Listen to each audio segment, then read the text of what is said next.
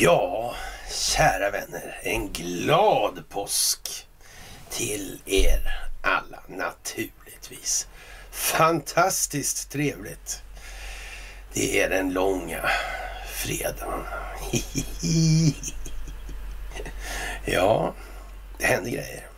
Det händer något så in i helvete med grejer alltså. Ja, det dras på stora växlar nu i alla möjliga olika sammanhang. Ja, det är panik för den djupa staten. Äggen är löskokta. Oj, oj, oj, oj, oj. Det rullar lite lutar. Ja, då, det gör det. Var så säkra. Det har eh, såtts en del frön, helt enkelt, i en eh, allt mer bördig mylla. Människor börjar förstå. Människor börjar inse det här jävla skiten med ekonomin. Vad är det för jävla rappakalja? Nissepisse på åsen liksom. Va? Way out of line liksom. Jaha du, serre. Ja, det där är inte bra alltså. Ja. Säger som Ronny Branting. Det är ju själva fan att en annan som heter Branting ska behöva bli folkpartist för att få ordning på det här. Som tur är så fick vi tag i det där i tid. så det hann aldrig bli så. Bravo Ronny. Ja, glad påsk förresten. Ja, vi skriver den eh, ja, 15 eh, april 2022. ja, och är det långfredag så är det ju fredag. Eller hur? Ja, och då minsann, ja, då är det ett fredagsmys. Ja, men det är lite trevligt, får man säga. Måste man verkligen säga. Ni är fantastiska. Ett otroligt jobb. Det blir bara bättre och bättre och bättre och det är så roligt att titta ute i, eh, ja, så att säga, på fältet. Om vi ska kalla det för det, ja, det informationsmässiga slagfältet i alla fall ute på internet alltså när ni debatterar i olika trådar, olika forum och sådana grejer. Det är fantastiskt bra att se. Just det här med vad, är, vad börjar och slutar en ras till exempel? När börjar och slutar ett folk? Eh, vad är det vad säga, moderna krigstid består till? Vad består av? Eh, till exempel, vad är pengar för någonting? Har det någon roll för det här? Spelar det någon roll i sammanhanget? Eller ja, underrättelsetjänstkollektivets framväxt, har det någon betydelse? Vilka intressen som har legat med i det här sedan lång tid tillbaka kanske? Ja, ni är för jävla bra alltså. Det har blivit något helt otroligt. Det måste man ju säga. Jag är djupt tacksam och ni ska ha en liten applåd för ni är så duktiga faktiskt. Ja, så är det. Och naturligtvis, ni ska ha det största av tack för gåvor på Swish och Patreon. Och eh, ni ska ha stort tack för att ni fördjupar er på karlnorberg.se och naturligtvis ett tack för att ni hakar på Telegramtjänsten. Och eh, Free People's Movement, alltså liksom bara. Mm. De där kan man slå i huvudet på folk hur mycket som helst. Men kom igen då. Tjafsa emot. Så här säger vi att det är. Så här. Vi kan hänvisa till hur mycket källor och skit som helst. Hur kommer det sig att de har skrivit så här? Mm. det är helt öppna grejer ju. Man får leta lite, men öppet är det. Mm. Hur kommer det där sig egentligen? Är inte det konstigt? Man skulle kunna tycka att det är lite konstigt. Ja, det här är andra sändningen ska jag berätta förresten. Den första sändningen gick lite i stå. Vi har så mycket ny teknik idag så alla de här komplicerade apparaterna de är alldeles för... Eh, men det ska bli fantastisk bildupplösning och annat sånt där som ja, väldigt viktigt för många människor tydligen. Det skickas mycket faktiskt mess och sådär. Jag kan inte riktigt se liksom. Jag tycker att, och, det tycker jag är liksom lite paradoxen med det här eh, då bildnings, lilla, in, lilla bildningsprojektet in i det stora folkbildningsprojektet och att det här med Free People's Movement och det här på engelska. Ja, då tycker jag de gulliga människorna tycker vi ska översätta det där på svenska. De kan ta med fan göra lite armhävningar i farsten så länge alltså. Ja. Och just det här med bilderna är ju väldigt fina på de fina andra klippen alltså. Stillbild. Mm. Ändå verkar det då, liksom, det funkar ändå. Ja. är det inte konstigt? Jo, det är det. Ursäkta mig. Ja, vi eh, har en del att prata om som sagt och det är lite jag ska säga, oroligt när Shanghaiborna eh, tvingas bort från sina hem. Alltså, som, ja, samtidigt är antalet allvarligt sjuka väldigt få, då, vilket får många att ifrågasätta stadens hårda restriktioner. Ja, men det går inte att klaga på det här. Covid är livsfarligt, det har vi fått lära oss. Håll käften och gör som ni är åtsagda nu istället. Ja, mm. Ja, ja. På grund av myndigheternas nedstängning måste invånarna beställa hem mat och vatten, vilket har lett till långa köer och brist på livsmedel i många hushåll. Och, ja, vad ska vi säga? Det är lysande optik. Alltså bilden är ganska klar tycker jag. Och man kan väl säga så här, finns det någon jävla bank här i närheten? Eller Shanghai eller Hongkong, Shanghai-banken eller nej? Ja, ja, ja, ja, ja, ja, kan det vara så ja. Narkotika-grejer där. Ja, jag var ju på staten också tror jag. Underrättelsetjänsterna kanske var inblandade där också. Mm. De där föreläsningarna är inte så jävla pjåka. Det är ju rätt bra alltså. Det är liksom, ja, någon på eh, typ 100 000 och någon på 90 000 och så vidare. Så där. Det är ju fan rätt många människor alltså. Det får man ju säga. Det måste man ju säga. Jättebra helt enkelt. Folk börjar se det här, folk börjar förstå. Mm. Och naturligtvis, det är rena dårpippin på hemmamarknaden när det gäller den här typen av ja, verksamheter. Och många de säger både det ena och det andra. Och, och ja, vi kommer ju tillbaka till det med Larry Burns där alltså. Shit alltså, den där militärstrategen är fan inte att leka med alltså. Det är det inte alltså. Ja, men det är som sagt, det är som det är det är lite mer, mer, mer tragiska slaget skulle man kunna säga. Sådär. Alltså, jag vet inte, ni jobbat i Investorsvärlden i det här livet så det är klart att det är lite skitnödigt nu då. då. Och, och, och, det är klart att man måste skylla lite på ja, både det ena och det andra men framförallt inte på den djupa staten. Det är jätte, helt enkelt otänkbart alltså. Och Schwab-TV där, de ligger ju på i den ändan. Du ser helhjärtat nu. Det är lite gulligt. Vad fan ska man säga? Ja. Ja. Polisverket arrangerar koranbränningar alltså. Ja, ja, ja. Det går till sig för Moder Svea minsann alltså. Ja, det är så. Det är bara så. Jaha. Och eh, om Ryssland då har en outgrundlig, konstig, misstänkt, eh, ja, jag vet inte vad anledning då, och inte vill integreras i västvärldens finansiella system, då är jävlar alltså.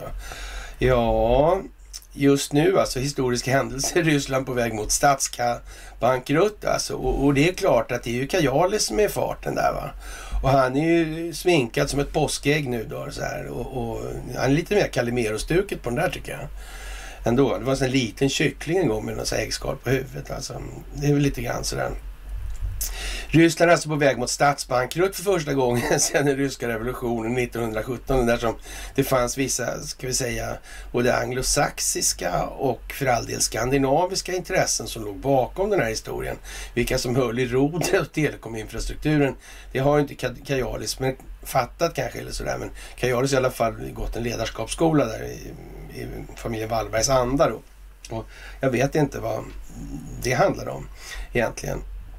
Det här är i alla fall någonting som kreditvärderingsinstitutet Moody's eh, går ut med nu och, och säger så här enligt Reuters då i alla fall. Så, här. så det är att Nisse sa, att Lasse sa, att Olle sa hela tiden här nu. Det blir bara bättre och bättre och bättre. Ja, och, och sen blir det oberoende källor också dessutom. Ja, bakgrunden till Rysslands konkurshot föranleddes då två betalningar i början av april då betalade Ryssland två statsobligationer i rubel istället för dollar. Enligt den rådande definitionen kan därmed landet betraktas som bankrutt i början av maj om ingenting görs, konstaterar Moody's. Ja, vi får väl se hur det blir. Då kan man väl säga att de är bankrutt i den delen då. Och då kan man säga att då blir det extremt svårt med det här med gas och olja. Då kommer det knöla till sig big time. Och möjligen är det väl så att det måste dra dit, dras dithän. Det är ju bara det liksom. Kajalis han får helt enkelt eh, finnas och bli lite mer osminkad. Det blir han ju ändå i ljuset av verkligheten nu. Mm. Är inte det konstigt? Faktiskt. Ja, om Ryssland förklarar statsbankrutt skulle det vara Rysslands första stora konkurs på obligationsmarknaden sedan den ryska revolutionen 17 uppger Reuters då. Det skulle hittills vara den värsta konsekvensen av Moskvas uteslutning från det västerländska finansiella systemet. Även om Kreml säger att västvärlden har tvingat fram en statsbankrutt genom sanktioner som har lamslagit den ryska ekonomin. Och, och det är Kajales egna ord där antar jag då. Och vad ska vi säga, det är, får vi stå, får stå för vad det är helt enkelt och Kajalis. Det, det är lagom dags för det här nu. Och eftersom Ryssland inte kan låna ett stort symboliskt värde, här säger Kajalis också, och inte vill låna just nu, kommer statskonkursen till stor del vara symbolisk. Ja, det kan man ju säga. I eh, en, och en slutmarkör för Rysslands försök att integrera sig i västvärldens finansiella system efter kalla krigets avslut, skriver, skriver Modus. Det här jävla kalla kriget alltså, vad det kommer tillbaka. Ja, jag tror vi har pratat om det. Och titta nu för fan på de här Free People's Movement och dela de här ordentligt. De där är korta, de är tio minuter och det orkar de flesta människor med alltså. Det här är inte skitsvårt nu. Nu går det inte mycket tydligare sådär. Och det, med det sagt då att det här är inte kanalen för, ja så att säga, de allra värsta nybörjarna. Alltså det är ju inte det utan det här är ju lite grann att vi vi vaktar ju på hur vi sätter tassarna helt enkelt för att det inte ska bli för mycket dissonans då så att säga hos de som också håller på med samma sak. Vi ska inte sabba för andra så att säga, vi ska hålla oss. Men, men så länge vi håller oss i rent, så att säga, mer eller mindre interna termer då som till exempel det här med, med det senaste här med, med, med Raoul Wallenberg och de här grejerna. Då, då, Mm, då blir det ju som det blir helt enkelt. Även om Israel för all del är ganska påverkad av det där också. Mm, det är många mm, befolkningars självbild som kommer kräva en hel del eh, arbetsinsatser i revisionen. Det är ju så. Och det får man ju inte glömma bort i det här läget faktiskt. Jaha, och Eh, institutet konstaterar då, Moody's alltså, konstaterar att Rysslands ekonomi går mot den värsta nedgången sedan åren efter Sovjetunionens fall 91. Alltså, men var det inte skitbra? Då kommer inte en massa oligarker och plundrar Ryssland. Var inte det liksom bra då eller något sånt där? Inflationen och kapitalflykten i landet är skyhög. Ja, det är ju naturligtvis så att de här människorna som har mycket pengar där och har skaffat sig det på ett eller annat sätt, de är ju inte så intresserade av att det här tajtas till nu såklart inte. Och Sverige har ju faktiskt inte alls den typen av problem eftersom vi har inte eh, liksom, eh, vi har ju knappt några miljardärer per capita i det här landet. Det är ju det som är det fina i kråksången här och, och den här jämlikheten och solidariteten och de här grejerna som vi har i den humanitära stormakten alltså. Det är ju sådana, det är ju så gjutjärnsfasta garantier på det här alltså. Mm, så att det är så. Och, och, ja, det här är det solidariska, humanistiska eller humanitära demokratiska samhället i sin prydo helt enkelt. Eh, är det påskbus att säga så? Jag vet inte riktigt kanske. Ja, ja. Jaha, och konsekvenserna för Ryssland då? Till skillnad från företag finns det inga fastställda konkursförfaranden för stater. Mm, just det. Det innebär att tillgångar inte kan tas med tvång. Nej, det är ju det där. Alltså man kan ju inte skicka konkursförvaltaren eller sådär, eller Kronofogdemyndigheten på ryska staten. Det kommer inte fungera. De kommer börja sätta sig på tvären eller sådär. Det kan vara så faktiskt. Och eh, de exakta följderna vid en statsbankrutt är således en fråga mellan det berörda landet och långivarna. Ja, nu vet inte jag exakt vad det är för långivare det där handlar om som inte får betalt. Men, men jag har ju lite svårt att säga exakt hur det ska gå till när de ska kräva in de här pengarna. Risken är ju liksom att det blir mothugg helt enkelt. Mm. Och, och, då är det ju inte så mycket att göra kanske. Eller ska de då ställa upp med sitt då kanske? Mm. Ett, ett Ryssland uppbackat av Kina. Och dessutom uppbackad av den förra presidentadministrationen i USA. Som verkar på något vis ändå finnas med i det här sammanhanget. Som verkar figurera hela tiden. Det verkar vara planerat alltihopa. Konstigt, konstigt som fan det där. Ja, jag vet inte. Märkligt i alla fall. Ja, det här med, vad handlar det här, här om allting? Vad handlar det moderna kriget om? Det handlar om 80% informationshantering och det gäller som jag sagt, det gäller Jallarhornet, gamla vikingahornet som Heimdall hade där. Mm. Ja. Eller The Bullhorn som det heter i USA. Techjättarna är ju en väldigt stor del av det här.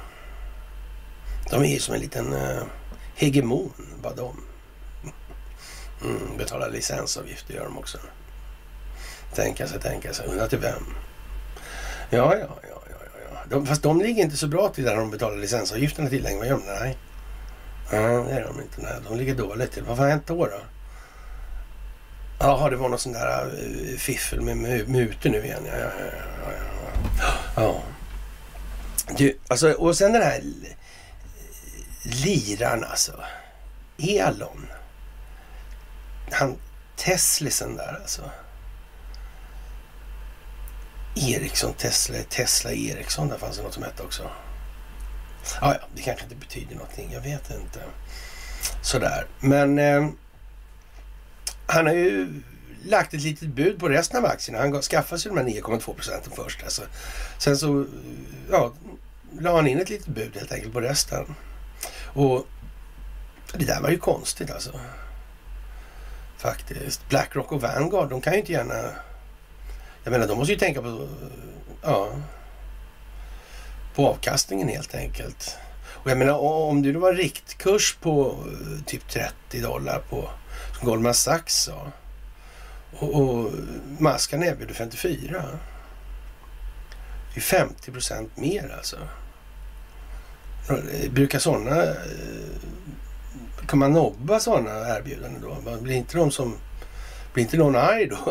Att de ha, ha, äger saker i, Blackrock på det viset. Verkar inte det liksom någon form av nästan trolöshet mot huvudman att göra på något sånt vis? Springa andra ärenden och se till att göra det här på bästa möjliga avkastningsvis? Jo, det verkar det. Det är inte så bra kanske. Och om man inte liksom får köpa det här, vad händer då? Kanske säljer delarna till exempel. Ja, men då kommer kurserna gå ner alltså. Det verkar inte alls bra. För det har han ju sagt liksom. Får han ingen stil på det här måste han ju lämna. Och då, det sätter ju de här äh, stora institutionella investerarna som Blackrock och Vanguard, det sätter ju dem i lite konstiga situationer där. Mm, inte alls jävla konstigt, kanske helt självklart vad de måste göra. Mm. Och sen spelar det kanske inte så jävla stor roll. Men å andra sidan, så vem vet? Det kan ju vara så att han trycker sönder den här jävla kursen helt eh, sådär. Och, ja, då blir det inte så bra för Blackrock och Vanguard. Det skulle kunna bli processer om en sån grej. Och de skadestånden. ja, hur kan det här gå egentligen? Hur kan det här gå? Det skulle kunna dra med sig en massa saker i så fall. Kan någon ha tänkt på det? Kan någon ha planerat? Tja, det handlar ju om optiken, det handlar om bilden, folk ska förstå. Och som vanligt, mm. det moderna kriget är vad det är. Det är ingenting för den svenska alternativrörelsen att prata om. Nej. Och som sagt, framförallt inte Larry Burns och gänget där på Schwab TV. De är inte ett skit intresserade av de här frågorna helt enkelt. De är intresserade av när polisministeriet arrangerar koranbränningar för att skapa lite stämningshöjande åtgärder, höll jag på Ja, vad är det här för jävla evja egentligen alltså? Det där är ju helt otroligt alltså.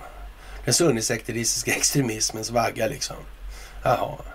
City of London med benäget bistånd av Arsenalsgatan 8C. Jaha, se där ja. Ja, ja. Mm. Jävla trist historia det där. Mm.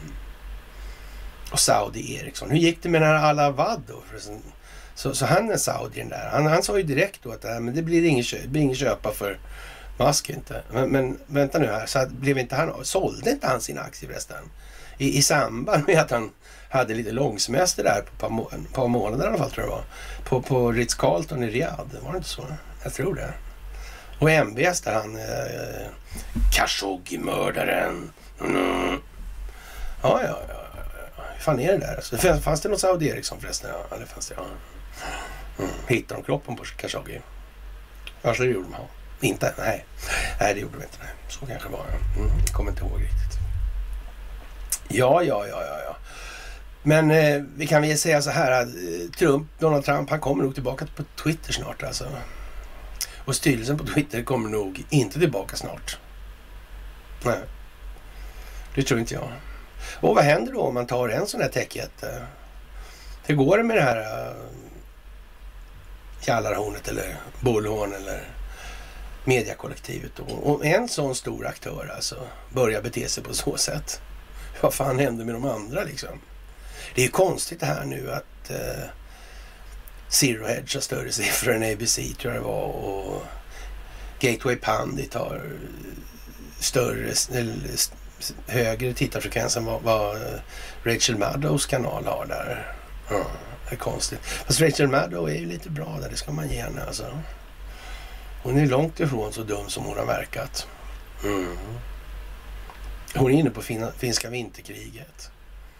De här grejerna är viktiga. Och som sagt, se nu till att lyssna igenom de här klippen på engelska alltså.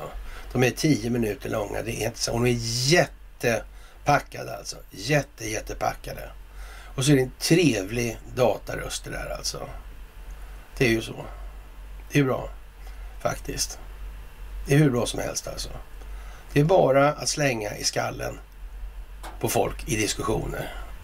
Så får de väl argumentera emot det där då, innehållet. Det blir liksom inte så mycket kvar sen. Det är kort. Det är rakt. Det är enkelt. Det är inte på riktig svenska. Nej. Jaha. Och eh, vad ska vi säga om eh, det här med eh, populariteten hos den eh, ja, sittande residenten och hans, man får väl säga entourage då, eller anhang, eller vad fan kallas det för det där? Jag vet inte. Det, det här är ju lite sådär halvtråkigt kanske om för dem då. Men, men i verkligheten är det väl inte sådär... Ja, det är inte så trist i alla fall. Man kan skratta lite åt det. Och nu går det ju dåligt för Kamala Harris i då självaste Kalifornien alltså. Det, det, kan man väl säga så här. Det är ju en extremvänsterstat och det är långt, långt, långt, långt, långt till vänster. Kanske, mm, ja, är mer exakt och sådär. Och, och ja, de tycker inte i Kalifornien att Kamala och, och underlivsporslinet är några riktiga hjältar på den här övningen de håller på med nu. De tycker att det är lite halvsekt helt enkelt. Och jag vet inte. Man har undersökt det här då och konstaterar då att eh, ja, att Harris, i hennes hemstad så var det bara 35 procent av människorna som godkände henne ens. Alltså, det kan man ju säga så här. Och, och ja, när det är så illa så vet man ju inte vad, vad när upplevs de här helt sakna legitimitet? Och de har suttit i ett och ett halvt år och det har bara blivit värre. Och naturligtvis är det ju meningen att det ska bli bara värre. Men hur länge håller det här egentligen? Skulle det här kunna hålla ända fram till mellanperiodsvalet här då i november? Det är ytterligt tveksamt alltså. Men det är mycket som ska hända också. Det är många tappade sugar som måste få fart igen också. Det är många människor som måste förstå rätt mycket mer än vad de förstår idag. Faktiskt. Ja, och eh, vad ska man säga? Eh, de, de, de, har ju naturligtvis ingen, ro, ingen rolig tillvaro i det här alltså. Det måste man ju säga. Det är, ja, även om Kamala Harris fick några av de värsta nyheterna från den här omröstningen så var hon inte den enda som borde vara orolig för vad som kan hända 2022 2024. Slow Joe då, det är alltså underlivsporslinet, gjorde det inte heller då sådär, eh, ja. Ungefär 6 av 10 väljare i Kalifornien ger president Biden dåliga betyg på sin hantering av inflation i ny undersökning från Berkeley Institute of Government och Studies. Ja, det är ju sådär alltså. Och på hela taget kan man väl säga så här. Det är kanske meningen också. Det är kanske meningen att det här ska... Och folk börjar förstå det här med inflationen. Det är ju konstigt alltså. Vadå? Putin har gjort inflationen. Putin gjorde så att det kom in massor med extra pengar i realekonomin som började trängas om att få prissätta alla varorna där. Och, och därför drevs priserna upp. Hallå? Det är påsk. Det är långfredag.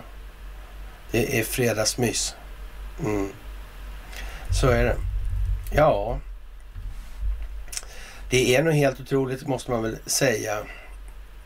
Och det är också en sån här liten grej som man kanske ska tänka på nu i det här att de här de här sista desperata trollen som håller på då och, och gärna de här då som säger så att de har någon jävla härkomst eller har levt i en det ena med det andra och därför har de en extra eh, hög legitimitet för vad de anför. De behöver nämligen inte, inte underbygga argumenten i sak på det sättet längre då. Det är bara så. De har inte så mycket aning om vad egentligen det moderna kriget består av för någonting. De har inte så mycket aning om den monetärmekaniska grunden till den ekonomiska utvecklingen. Det har de heller ingen stor aning om på det viset. Och själsligt sett så, ja, vad ska vi säga? Eh, man får inte eh, ett alltså säga, massivt intryck av en eh, väldigt idogt genomförd introspektion i alla fall, det kan vi säga. Så det känns lite, eh, ja, eljest kanske. Sådär, det kan ju vara så. Som sagt, det här avsnittet om Raoul Wallenberg, vad egentligen som hände, det där kan vara värt att titta på. det. Och det här kan man ju sen då leda vidare, det kommer vi göra också då när det gäller då till exempel hur var det egentligen med Stalin egentligen? Hur var det med Alexandra Kollontaj? Hur var det då med ja, Helmut Ternberg till exempel? Och, och ja, kanske någon försvarsattaché som var i farten sådär alltså. Också i det här och sen var det där med Stella Polaris och vilken ordning gick vad egentligen? Det var ju faktiskt Stalin som utsåg Kollontaj. Hur fan kan det ha funkat egentligen i grund och botten? De där grejerna. Det är ju inte så svårt om man tänker efter lite och man vet vad det här var för någonting. Ser man ur perspektivet att det vanligt, som vanligt fanns någon som spelade på dubbla sidor hela tiden. Ja, då är det som det är. Mm. Den här fantastiska Börling och hans kryptobravader. ja, eller hur liksom. Mm. Det var ingen som hade full avlyssning både på tyskar och ryssar här inte. Nej. Och de där Stella Polaris-maskinerna som man plockade hem, de var viktiga att plocka hem och de fick inte komma i folks händer. Hade inte sett så bra ut. Nej, hade inte. Och Stalin sa att han skulle använda papperna från Raoul Wallenberg till att utpressa de som hade samarbetat med nazisterna sedan långt före 1939 eller 38. Så. Ja, ja, men ändå så. Ja, ja, men vi ser hur det kan bli så här på hösten. Eller säga på påsken i alla fall. Mm. Jaha, och det är oro för nya upplopp under dagen. Då, ja, ja, vad ska man säga? Polisministeriet har då eh, lyckats ställa till kalabalik och, och, och, och så, att säga. ja, och låter någon jävla lirare då, Rasmus Paludan eller Paludan eller något sånt där. Va? Ja, Paludan kanske. Planerar nya koranbränningar efter gårdagens succéupplopp i Östergötland. Och eh, polisen tar höjd för nya oroligheter. Okej? Okay? Eh, men man kanske skulle se, det är ju konstigt också det där eh, att liksom... Är, är det riktigt schysst det där då? Och liksom hålla på på det viset?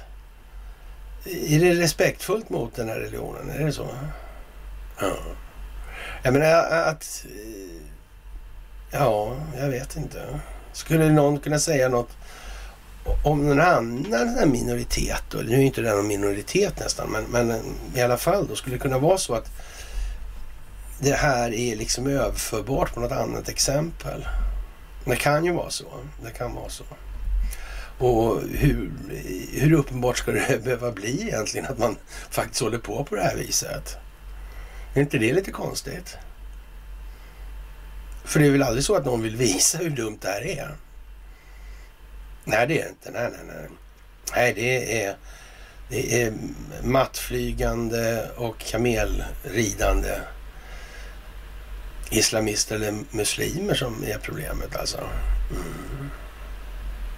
Så är det ju. Naturligtvis. Ja, ja, ja, ja, ja. Ja, jag vet inte. Helt otroligt. Det var jättesynd om polisen i alla fall då, i det här. Och eh, ja, vem som finansierar IS och sådär, mutar IS och sådana här grejer då. Det, det, kan man ju också kanske lägga in som en liten aspekt eller en parameter i den här ekvationen. Ja, det spelar det någon roll egentligen i sammanhanget? Men det gör det va? Eller? Ja, jag tror det. Faktiskt. Jaha, geopolitik då. Amerikaner är ansvariga för kriget, säger en fransk journalist som återvänder från Ukraina. Och, så. och eh, påståendet gjordes av Le Figaro senior internationella korrespondent Georges Malbruno. Och Malbruno sa att han hade följt de franska frivilliga krigarna av vilka två tidigare kämpat mot IS, då, eller Isis. Jag fick eh, förvåningen, och det gjorde de också, att upptäcka att för att kunna ta sig in i den ukrainska armén så är det amerikanerna som har ansvaret, sa Malbruno. Ja, det verkar ju lite konstigt och konstigt som fan till och med. Jaha. Journalisten tillade att han och volontärerna eh, nästan blev arresterade av amerikanerna som påstod att de hade ansvaret och avslöjade sedan att de var tvungna att skriva på ett kontrakt till krigets slut. Och vem är ansvarig? Det är amerikanerna. Jag såg det med mina egna ögon, säger Malbruno och tillade. Jag trodde att jag var med i de internationella brigaderna och, och fann mig själv stå, vänd mot Pentagon. Jaha, ja. Eh, Malbruno nämnde också att USA försåg Ukraina med självmordsdrönare och eh, ja, Switchblades då, något som lyftes fram av en försvarsminister Lloyd Austin där i ett tweet som avslöjar att ukrainska soldater tränades för att använda enheterna i Biloxi och Mississippi alltså. Jaha, det verkar ha pågått en del verksamhet bakom kulisserna här på något vis. Det kanske inte är riktigt sådär... Äh, det kanske är lite mer planerat än vad, de här äh, mainstream-medierna försöker göra gällande. Kan det vara så? Ja, det kan det nog vara faktiskt. Ja, ja, ja, ja, ja, ja. Med hänvisning till en fransk underrättelsekälla, vet ni, då twittrade Malbruno också att brittiska SAS-enheter också, alltså det är inte Scandinavian Airlines System, alltså det, är, det här är ett elitförband alltså, ett engelskt, ett brittiskt elitförband alltså. Jaha, har varit närvarande i Ukraina sedan krigets början, liksom de amerikanska deltaförbanden då alltså. Jaha, Ryssland är tydligen väl medvetna om det hemliga krig som förs i Ukraina av utländska kommandosoldater som varit i regionen sedan i februari. Jaha, både USA och Storbritannien har offentligt hävdat att det inte kommer finnas stövlar på marken, boots on the ground då, i Ukraina. Men uppenbarligen har det funnits en amerikansk-brittisk militär närvaro sedan krigets början. Och det var ju så det som var så komiskt också med den här liran då, eh, en överste till och med tror jag det lär ha varit då, en svensk som dök upp här också. De här instruktörerna, vad håller de på med egentligen? Mm. Ja, nu måste vi ha hjälp för nu är vi här hemma om det händer någonting. Alltså, för vi har gett bort alla pansarskotten nu. Alltså. Ja. Är inte det här lite kul alltså? Det handlar om optiken. Det handlar om att skapa tydligt. Det är många som är skitnödiga. Faktiskt rätt så jävla mycket helt enkelt. Jaha. Eh, undersökningen visar i upptak, upptakten till kriget att den överväldigande majoriteten av amerikanerna ville att vår regering skulle hålla sig utanför det här kriget. Och men våra ledare vet ju bäst och riskerar mer än gärna tredje världskriget för att försvara Ukrainas marionettregim, skriver Chris Menahan då. Och jag vet inte. Ja, amerikanerna har befälet i kriget helt enkelt, säger en fransk journalist alltså, som kom tillbaka från Ukraina. Hur låter det där? Ljuger han då alltså? Det här är alltså Zero Hedge som säger det här och de har ju alltså mer tittare än vad ABC har i, USA. Och då kan man tänka sig det här är lite lustigt här, för man kan ju säga att Kajal Marcus-ligan då, de åtta personer som följer Kajal Marcus då, det som inte är bottar alltså. Och, och ja, en och annan systemtrogen åsna då. Det blir ju liksom, det är inte så mycket folk egentligen och det innebär ju någonstans också att om de här verkliga siffrorna som börjar dyka upp lite här och var nu finns.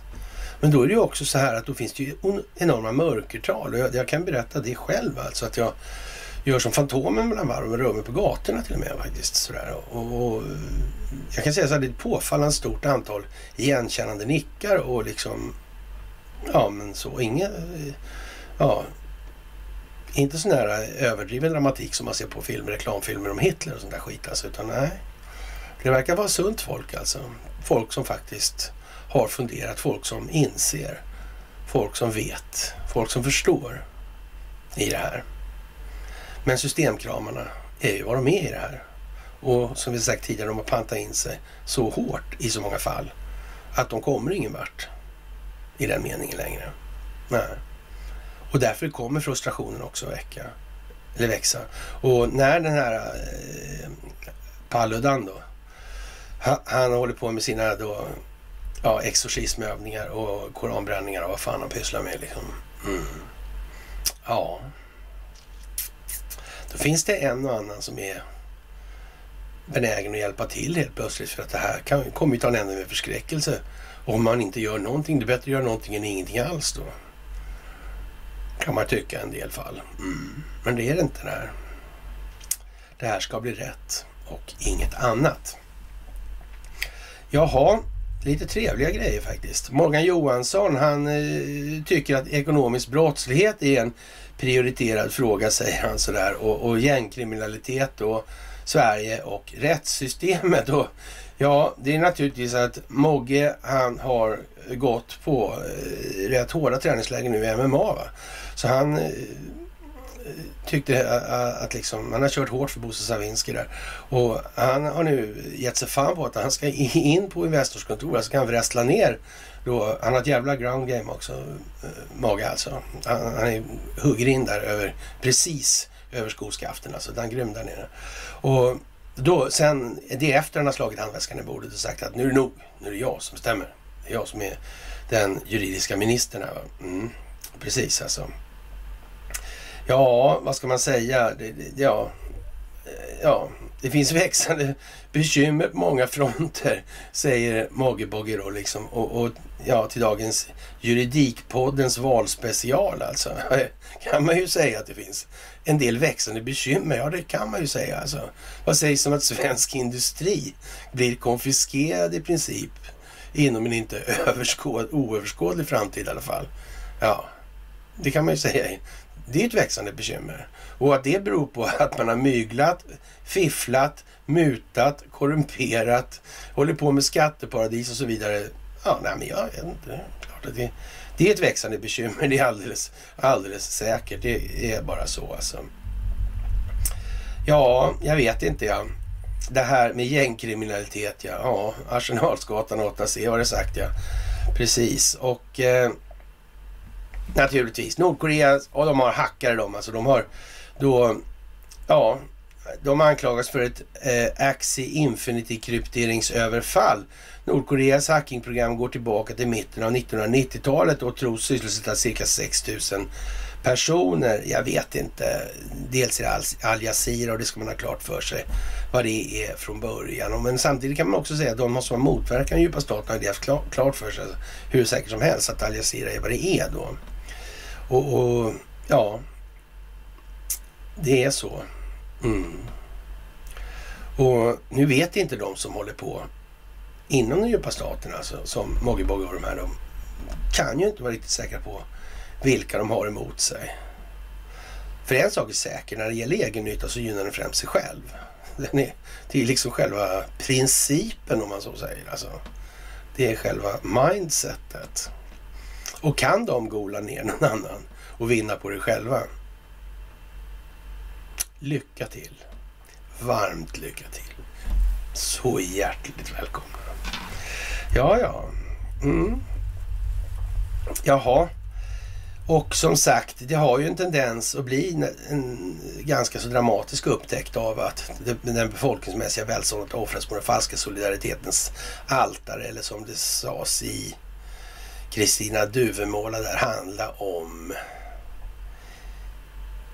emigrationen från Sverige under 1800-talet där. Guldet blev till sand, ja. Mm. Mm, men det var ju påhittigt folk som kom dit i alla fall. Mm. Och nog gynnade några intressen att gjorde det. Ja, ja, men det där kommer ni kanske ihåg lite grann alltså. Och eh, det här eh, kognitiva moraset och underlivsporslinet där, hur fan eh, är det här egentligen? Och alla dessa politiker som sitter kopplade till Ukraina. Alla de här fonderna dessutom som har haft där. De har använt och tvättat pengar. Hunter Biden han har ju till och med använt det här World Food Program och tvätta pengar i. Alltså är börjar det inte likna snart som att någon har sagt åt Hunter att det, det här har du å ena sidan. Va? Ja, i bagaget. Det här ska du göra å andra sidan, annars får du för allt det här alltså. Allt. Ja. Så nu sätter du fart i den ändan och då ska du göra så här. Mm. Är det inte konstigt den här datorerna? Laptop från hell alltså. Det verkar som att någon hade tänkt till. Men de sa väl det också. Det är ju rena handboken det här alltså. Det kan ju inte, går inte att göra värre ens. Inte ens alltså. Konstigt som fan. Men det är en slump, helt garanterat. Jaha, och hur blir det då med Taiwan? Det blir ingenting. Nej, det finns inga labb eller någonting där liksom. Nej. Inga sådana där grejer, instanser. Inga märkliga verksamheter överhuvudtaget som ägna, är ägnade då att destabilisera de parter som motverkar den djupa staten. Inte alls. Inte något. Nej, så är det inte. Det är påsk nu. Ja, vad ska vi säga? Ja. Ja, Dagens Industri kan vi ju bara ta sådana här. Investors agerande mitt i krisen väcker, väcker frågor. Mitt i en av Ericssons värsta kriser någonsin har telekomjätten röststarka sig ägare Investor rekryterat en toppchef från ledningsgruppen till ett av sina onoterade dotterbolag. Jag vet inte om, om inte det är inkarnationen av omdömeslöshet eller rena, ska vi kalla det för en provokation mot, ja så att säga, det amerikanska justitiedepartementet i den meningen och, och, och påvisa hur flagrant man faktiskt skiter i vad det amerikanska justitiedepartementet tycker eller inte tycker. Det hamnar i samma låda som katterna skiter alltså helt enkelt. Och jag är inte säker på att det är liksom riktigt kommer få överallt. Och det kan ju mycket väl vara så faktiskt att det är meningen att det ska ja, var lite som Mogge säger att det kommer lite problem här längs vägen. Eller vad han nu slängde ur sig. Rekryteringen reser inte bara frågor om familjen Wallbergs bolagsstyrning alltså, utan även över Ericsson, näst, Ericssons näst röststarkaste ägare, Industrivärldens agerande. Men kan det vara så jävligt alltså? Att det här egentligen har varit ett slags konglomerat alltså. Det har aldrig någonsin varit någon form av demokrati i den meningen och så vidare. Nej, kan det vara så? Kan det här ha gått ut på att exponera det för den svenska befolkningen? Ja, det kan ju vara så. Men hur fan kommer det sig att inte de här alla alternativmedierna, varför pratar de inte om det här? De tycker vi ska rösta om det här på något jävla vis istället. På en helt outgrundlig vis. Jag, sitter, jag har, är med på en sån här mejllista och jag fattar inte varför de låter mig vara med där. För det är liksom, annars skulle jag ju faktiskt kunna tro att de var någonting annat än vad de uppenbarligen är. För det där är ju liksom, det är nog helt otroligt alltså. Det är nog helt otroligt faktiskt. Vad ska man säga? Det, jag, vet, jag vet inte. Nu börjar vi komma så långt på den här vägen och vi, vi är snart vid vägs ände. Och, och, de vill inte ta reson alltså. De vill inte prata om de saker som faktiskt spelar en roll. Det som resten av världen pratar om. Men man, man pratar om det här med inflationen. Det är Putin som har skapat inflationen. Det är Putin som har gjort så att det har kommit in en jävla massa pengar i realekonomin då. Och, och de här krigar som fan om att få beskriva värdet på de här varorna. Och därför trissas priserna upp. Allvarligt talat alltså. Då måste man antingen känna att vi måste nog öppna en del institutioner igen för de här människorna. För det är faktiskt riktigt synd om dem och dessutom är de farliga för sig själva och andra. Det är en sak i den delen alltså. Eller också har vi den andra delen då. Ja, så att säga. Den andra möjliga anledningen till att de faktiskt beter sig som de gör. Och det är inte smickrande. Det är det inte. Inte alls. Alltså hur tänker de där egentligen? Det är obegripligt. Ta med fan alltså. Och, och ja. Men sen kan man ju också säga så här att just i det här läget så händer det ju så mycket saker så folk som faktiskt inte har dåligt uppsåt och sådana grejer blir förvirrade.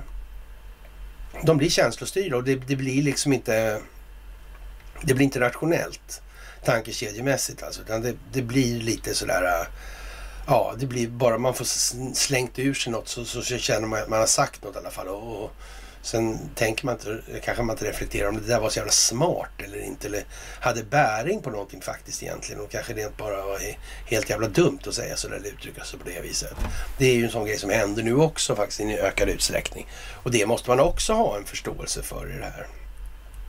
Ja, speciellt, speciellt, speciellt alltså. Och eh, ja, det är ja, mycket annorlunda mot vad det någonsin har varit. Och Kina håller då, då såna här eh, små flygövningar, då, militära sådana alltså. Och eh, ja, flottövningar eller flottmanövrar då i då området kring Taiwan då.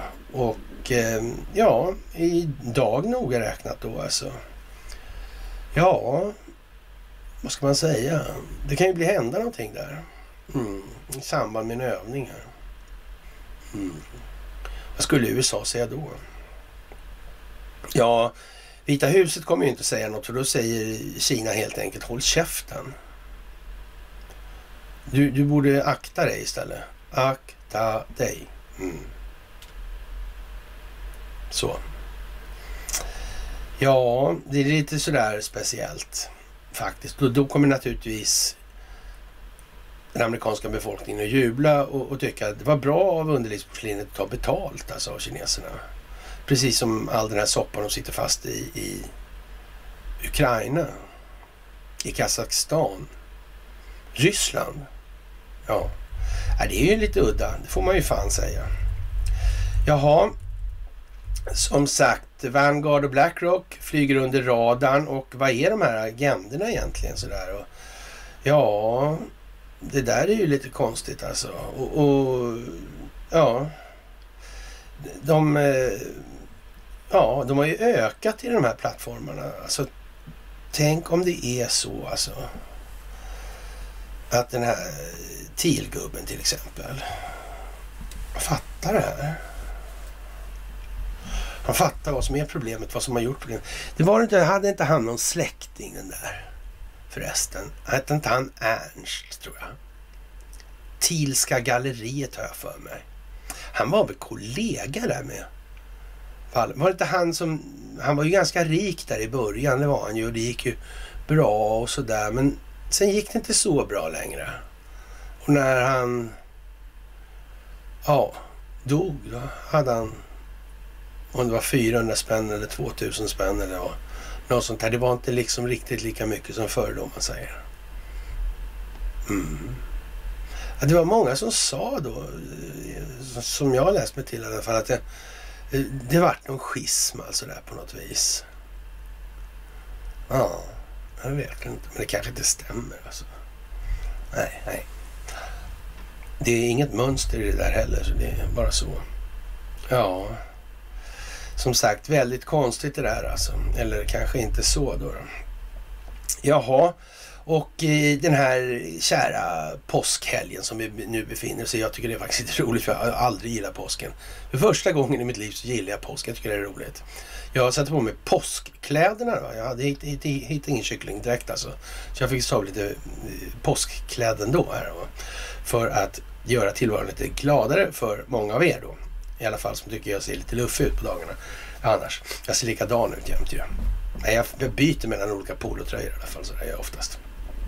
Ja, men eh, ja, den här kommande påskhelgen planeras massiva frihetsprotester i Kanada och USA.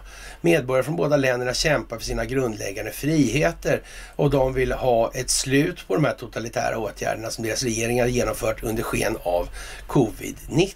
Ja, det kan man ju tänka sig. Det kan man ju tänka sig. Ja. Mm. Hur är det med de här länderna? Vilka, vad hade hårdaste, mest drakoniska åtgärder? Vad, vad var det för något speciellt med dem?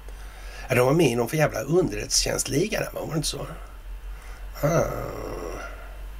Och, och, och, några i det här gänget då, som visserligen inte var med bland namnen där men ändå fanns med då i det här som var då USAs närmaste samarbetspartner i Europa enligt Julian Assange, alltså Sverige. Ah. Ja, de, de, har alla telefonsystemen i de här länderna i Fares. De verkar liksom lyda under en och samma husse i alla fall. Mm. Fan vad konstigt det där är. Mm, de här gamla kronkolonierna. Ja. Tänk hur det kunde bli ändå alltså. Ja, Indien har väl farligt Eriksson-anställda också va? Tror jag. Ja. Det är ju, ja, som det sagt, det är speciellt alltså. Och eh, transgender är en het diskussion naturligtvis. Inte minst här i Sverige. Och det här kommer ju bli ett spektakel utan dess like när det här hamnar där det ska hamna. Va? Och, och eh, samma sak med sådana här illustra begrepp som folkmord och sådana här grejer. Det finns så mycket sånt där nu som är Ja, när man är genusvetenskap och så vidare. Alltså, eh, man kan säga så här, det verkar fan ha varit genialt alltså och bli professor i planekonomi. Vid en jämförelse alltså. Så kommer det framstå. Helt jävla säkert alltså. Transgender är en het diskussion i USA just nu. Denna gången eftersom det har blivit små bebisar som resultat av att transgenders har fått dela cell med kvinnor i fängelser. Och, och vadå, de är väl rätt att vara homosexuella? Eller hur fan är det där egentligen? Ja, jag vet inte. Och eh, inom idrotten så ja, är kvinnorna totalt utklassade av män och har fått se sina karriärer och hårda slit genom åren spolas ner i toaletten. DeSantis i Florida infört en ny lag som förbjuder skolor att eh, indoktrinera barn om transgender. Jaha, sexuell läggning och låta våra barn vara barn. Disney har hamnat i blåsväder också. Ja, de håller ju på där lite grann Disney. Är inte något konstigt? Det verkar nästan som att det har själva syftet bakom det här. Att institutionalisera de här grejerna på något vis. Ja, det är konstigt alltså. Ja, det, de har erkänt att de här filmerna har ett syfte att påverka barn med den här woke-kulturen då och eh, normalisera pedofili, transgender och HBTQ alltså. Ja, heter det inte QT annars? Eller heter det kanske HBTQ? Ja, jag vet inte. Jag får fråga ÖB helt enkelt. Han vet ju sånt där. Ja, allt hänger ihop. Transgender, pedofili, human trafficking, child trafficking, Hollywood, hållhaksbusiness, underrättelsetjänsterna, transhumanism. Det är populationsagenda kanske lite mer så här, men Plant Parenthood hör ju definitivt ner och för det är handel med foster och fosterdelar och sådana grejer. Läkemedelsindustrin och den, det här med Plant Parenthood och internationella och så, det är alltså RFSL i botten på det här. Det är Myrdalarna och hela skiten då. Och eh, läkemedelsindustrin, livsmedelsindustrin, Epstein Island, Hunter Bidens laptop from hell. Alltså dags att se igenom agendan innan ni skriker att andra är intoleranta. Och, och i de här sammanhangen ska vi säga så här att lite eh, eh ja, så säga, mer underbyggd kan man faktiskt vara i det här när det gäller läkemedelsindustrin och livsmedelsindustrin. Därför att det som styr dem det är de här gamla fina djävulens kemister alltså. Om ni tittar på den här sidan då profitoverlive.org eller kom. Kommer inte ihåg. Ja, det var fan länge sedan jag var där. Nej, så jävla länge sedan inte, men i alla fall. Men, men jag kommer inte ihåg adressen i huvudet. Sådär, jag tror det kom. Och är det inte det så är det org. Ja. ja, då är det i alla fall så här. Då finns det en bok som heter Djävulens kemister. Och den ska ni faktiskt ha och ugna igenom tycker jag. Det är riktigt, riktigt bra. Och de här människorna alltså, och de här Boschgubben alltså. Och allt det här Haber och Nobelprisen och ett tag satt de och delade ut Nobelpris till varann i princip hela tiden. Verkar jättekonstigt. Mm. Och så hittar ni de där namnen igen då. Som vi har pratat om på föreläsningarna. Nu är de där också. Samma gubbar också. Fantastiskt. Bara sådär. Det bara blev så. Och Sverige har fingrarna i hela tiden överallt. Jämt. Ja. Så bra då. Eller kanske inte så egentligen. Nej, kanske inte så. Jaha. Ja, ja. det är väl, eh, vad ska vi säga, underlivsporslinet han gör inte succé nu medialt. Alltså folk börjar tycka det är för jävla skröpligt alltså. Och fine. Det, det, finns väl en viss så att säga, anledning till det kan man säga. Och eh, Zero Hedge gjorde ett kul skämt då som skrev då till Al-Walid, eller Al-Walid heter han väl egentligen då egentligen. Talal då att This may come as a shock to you, but you sold all your Twitter shares in 2019, not long after where you were put on under Ritz-Carlton Hotel Arrest. Då. Alltså, ja, jag vet inte exakt alltså. Är inte det lite taskigt? Och det är en annan detalj med det här. Om det är så att man egentligen inte äger de här grejerna utan att det är någon annan som äger det här. Och han, byggkillen där, alltså primgubben där alltså. Det var så jävla noga för Dagens Industri att förklara efter när han kom ut. Men han fick sitta lite längre, han satt i 430 dagar alltså. Mm. Det var ju lång tid och då var Dagens Industri tvungen att säga att han hade faktiskt intakt ägande efter det där. Uh -huh. Uh Det var ingen som hade tänkt på det knappt, eller kanske men några stycken hade ju det, men eh, vi, det vet jag att några stycken hade gjort så, så men alltså ändå. Mm. Vilken onödig uppgift att säga. Det blev inget bättre av det skulle man kunna säga i alla fall. Ja, ja. Ja, det är... Och, ja, Al-Walid Valido, han, ja, han tyckte i alla fall att det här förslaget från Elon Musk då på 54,20 då eh, kommer nära då det intrinsiska värdet av eh, Twitter då. då.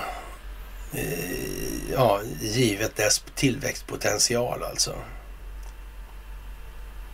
Mm. Ja, ja, ja, ja, ja. Shake, rattle and roll drog någon till med då. Det kan man säga. Det kan man säga. Och eh, när det gäller då det här Laptop from Hell och så vidare så är det naturligtvis eh, oändligt mycket kvar. Och det kommer pågå hur länge som helst och det ska dras på de bogar så att det drar med, med sig så många inblandade som det bara är möjligt och att man får så att säga så stora straffrättsliga påföljder som bara är möjligt. För det här är ett brott mot mänskligheten av en aldrig tidigare skådad natur. Och med det sagt då så menar jag att i det här nu så ingår alltså den här delen, alltså Investor och allt de har sluppit undan under evärdliga tider. Så är det också. Och en nog inte så obetydlig andel av de här företagen kommer ju anses vara förverkade då med avseende på vad de har ställt till med för respektive land i olika sammanhang. Ja, som sagt, och det här med, med Riksbanken och räntan, jag vet inte. Då minskar den uteliggande penningmängden alltså då. Minska bankernas långivning. Tyvärr är det som Irving King säger, det är alldeles för många som fattar nu att det, den där jävla räntan har ingenting för pengarna skapas i det ögonblick som bankerna skapar lån alltså. I samma ögonblick som de bokför depositionsbeviset, alltså skuldsedeln, som en monetär inlåning i bokföringen alltså. Det här är inte exakt jättesvårt längre.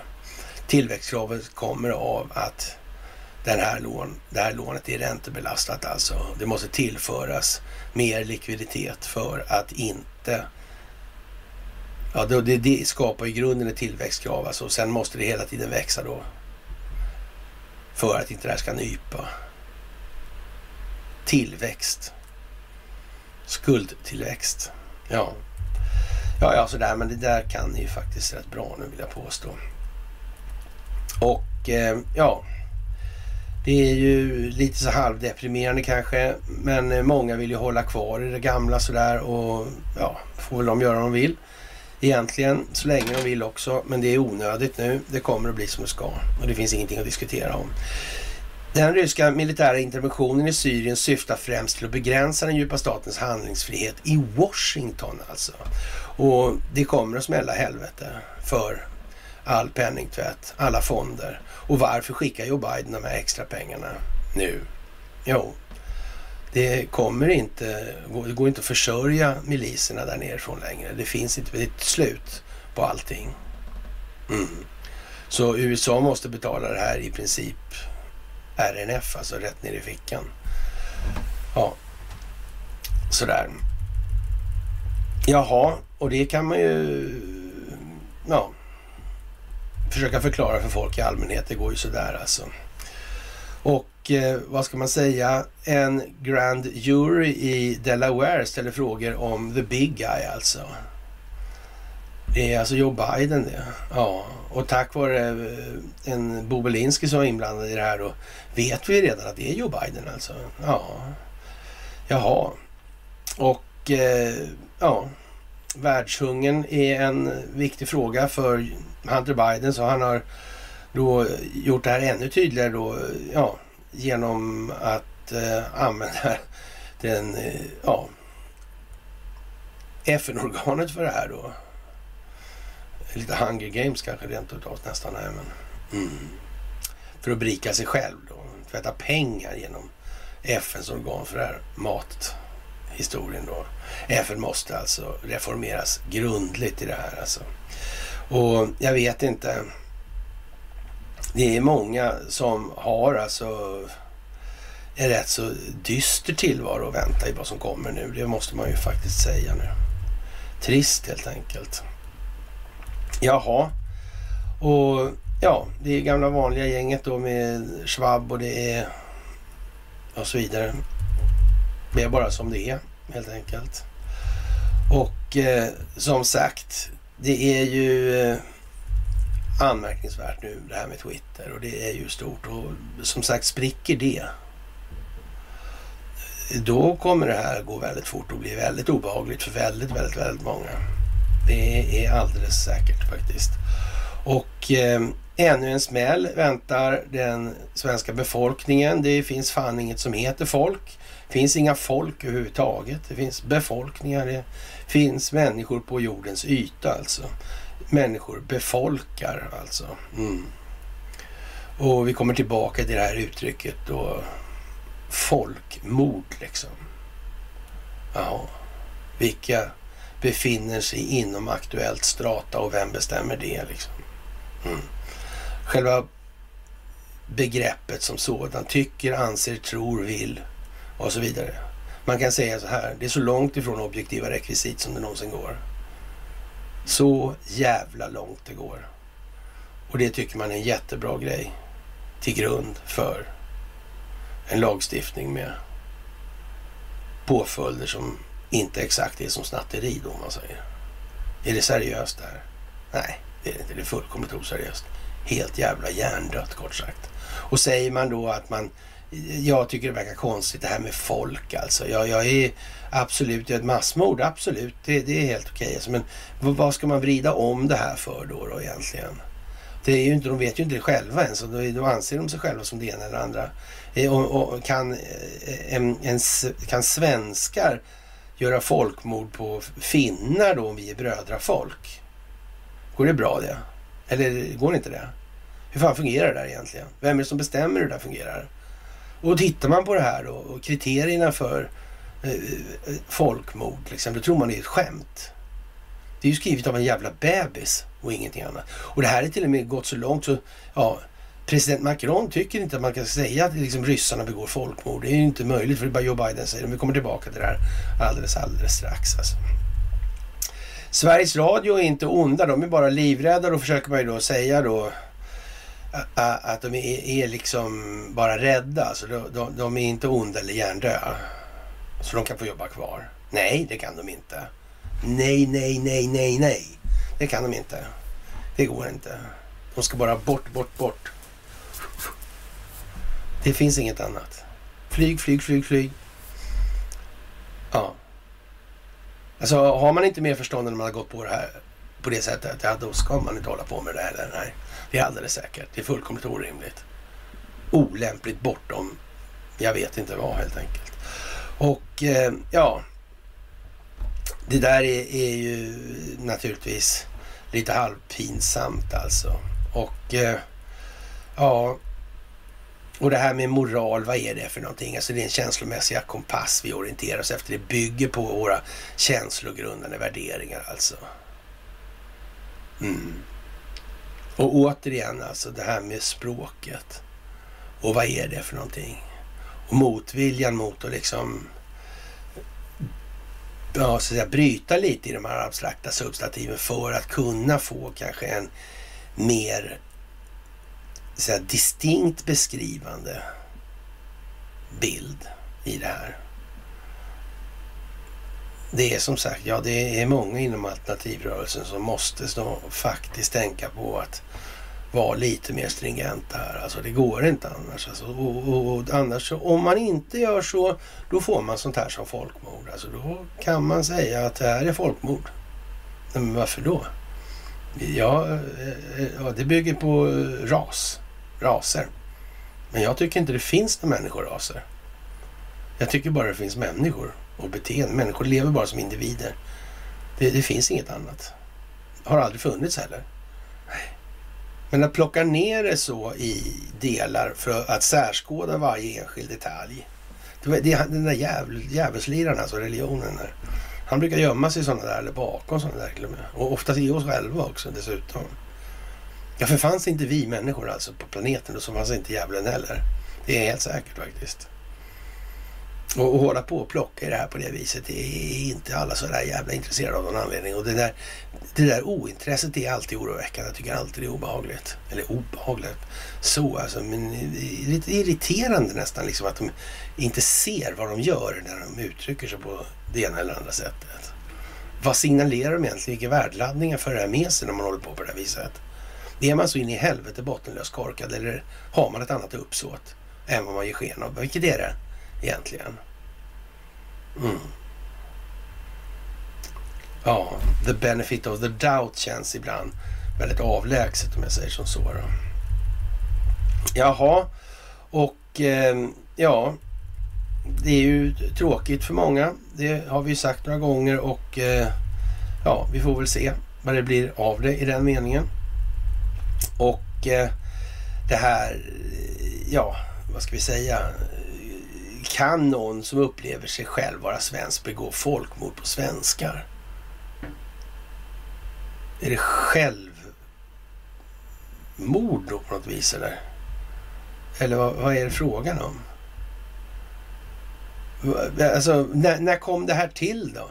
Ja, men lustigt nog kom det till i anslutning till Nürnberg. Är inte det fantastiskt? Jag tycker det är märkligt. Jag kunde inte förstå att det kunde vara så konstigt. Ja. Det där är... är ja. Och så kommer då eh, sådana här... Eh,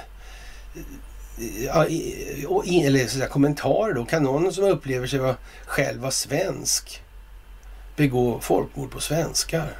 Löd frågan. Svaret måste då bli ja, det gör det. Ja. Kan någon? Ja, det gör det. Jag menar, man undrar ju liksom, vadå? Va? Ja, det gör alltså. Gör. Gör kan, eller vadå? Alltså, och så här håller det ju på alltså. Man måste försöka få lite mer precision i uttrycket alltså. För det där slafsar till det alltså. Det är ju jättemånga som läser de här kommentarerna och så vidare. Då kan man inte hålla på på det här viset. Det går inte. Man gör ju sig själv en björntjänst som heter duga liksom.